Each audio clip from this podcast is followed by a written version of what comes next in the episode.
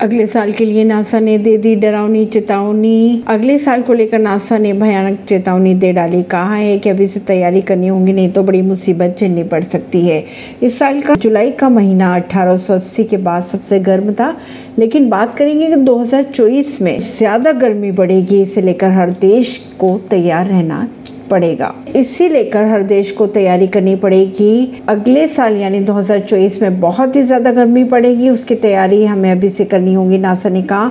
अगर नहीं किया तो बहुत सारे लोगों की जान जा सकती है। इस समय पूरी दुनिया में अलग अलग जगहों की अगर बात की जाए तो कई तरह की आपदाएँ आ रही है जिसकी वजह से धरती को बुखार सा हो गया है, तापमान बढ़ा हुआ है, बढ़ते ही जा रहा है लगातार। नासा के प्रमुख बिल नेल्सन के अनुसार नासा का डेटा इस बात की पुष्टि करता है कि अरबों लोगों ने इस साल की भयानक गर्मी बर्दाश्त की है। जुलाई सबसे गर्म महीना रिकॉर्ड भी हुआ है। परवीनर सिंह, नई दिल्ली से।